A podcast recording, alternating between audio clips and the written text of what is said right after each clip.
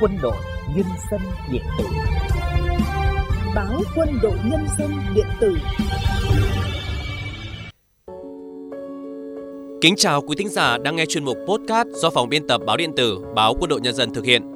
Thưa quý thính giả, cuối tháng 1 năm 1979, Phnom Penh đã giải phóng được gần 20 ngày, nhưng tàn quân của Pol Pot Ieng Sari vẫn còn lẩn trốn trong các vùng hẻo lánh. Vì vậy, quân tình nguyện Việt Nam và lực lượng vũ trang cách mạng Campuchia vẫn tiếp tục chiến đấu, truy quét bọn Khmer Đỏ. Sau đây, kính mời quý thính giả cùng lắng nghe bài viết Trận đánh đêm giao thừa của tác giả Bùi Thanh Minh. Bài viết được đăng trên trang 58, ấn phẩm Nguyệt San sự kiện và nhân chứng Tết 2023 qua phần thể hiện của phát thanh viên Ngọc Trung Cao Nguyên. Hôm ấy đã là ngày 27 tháng Chạp năm Mậu Ngọ, tức ngày 25 tháng 1 năm 1979. Chỉ còn vài ngày nữa là đến Tết Kỷ Mùi. Dù đã ở vùng giải phóng Campuchia, nhưng đời sống của bộ đội ta còn kham khổ lắm. Ở đại đội 5, tiểu đoàn 2, trung đoàn 7, sư đoàn 303, quân khu 7 chúng tôi nấu cơm còn độn 70% bo bo và ăn toàn muối trắng trộn bột ngọt.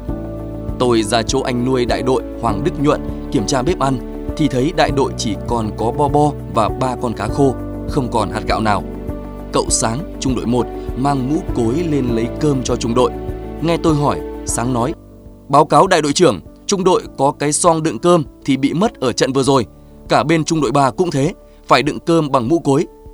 Thấy bộ đội kham khổ quá, anh Nhuận tranh thủ mò được ở đâu ít cua đồng. Không có rau để nấu, anh Nhuận hái cỏ bợ nấu một nồi canh. Thấy thế tôi đùa. Ông coi chúng tôi là bò hay sao mà cho ăn cỏ bợ? Bởi quê tôi không ai ăn cỏ bợ nhưng lại rất tốt cho châu bò.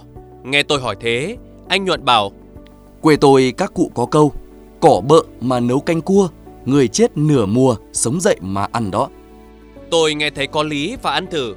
Quả nhiên, cỏ bợ nấu canh cua ngon thật. Sáng 29, tiểu đoàn điện báo, đại đội cho người lên nhận thực phẩm Tết. Anh Nhuận sung sướng quá reo lên.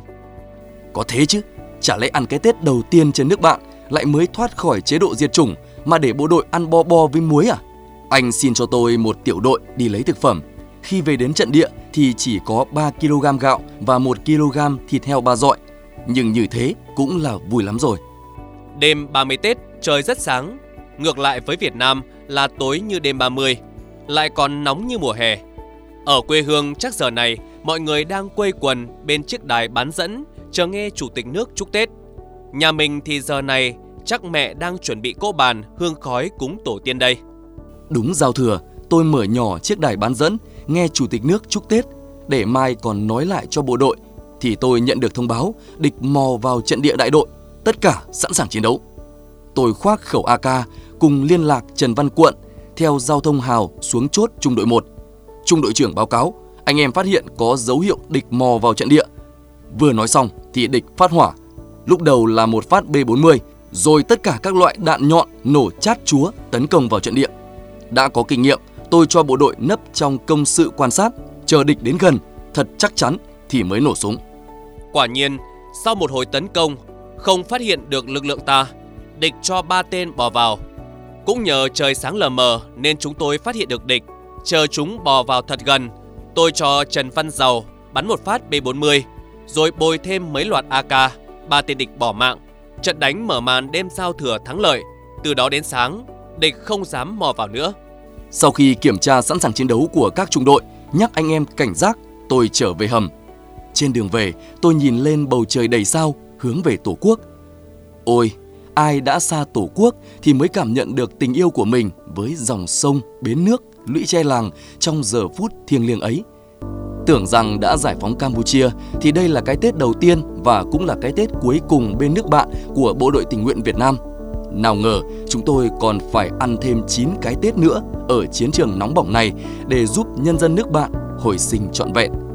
Quý thính giả vừa lắng nghe bài viết Trận đánh đêm giao thừa của tác giả Bùi Thanh Minh, đăng trên ấn phẩm Nguyệt San sự kiện và nhân chứng Tết 2023. Chương trình do phòng biên tập báo điện tử, báo Quân đội Nhân dân thực hiện.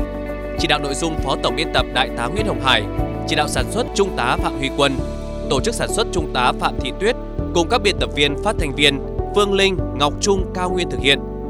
Thay mặt những người làm chương trình, kính chúc quý thính giả một năm mới nhiều niềm vui, hạnh phúc, an khang, thịnh vượng Xin chào và hẹn gặp lại!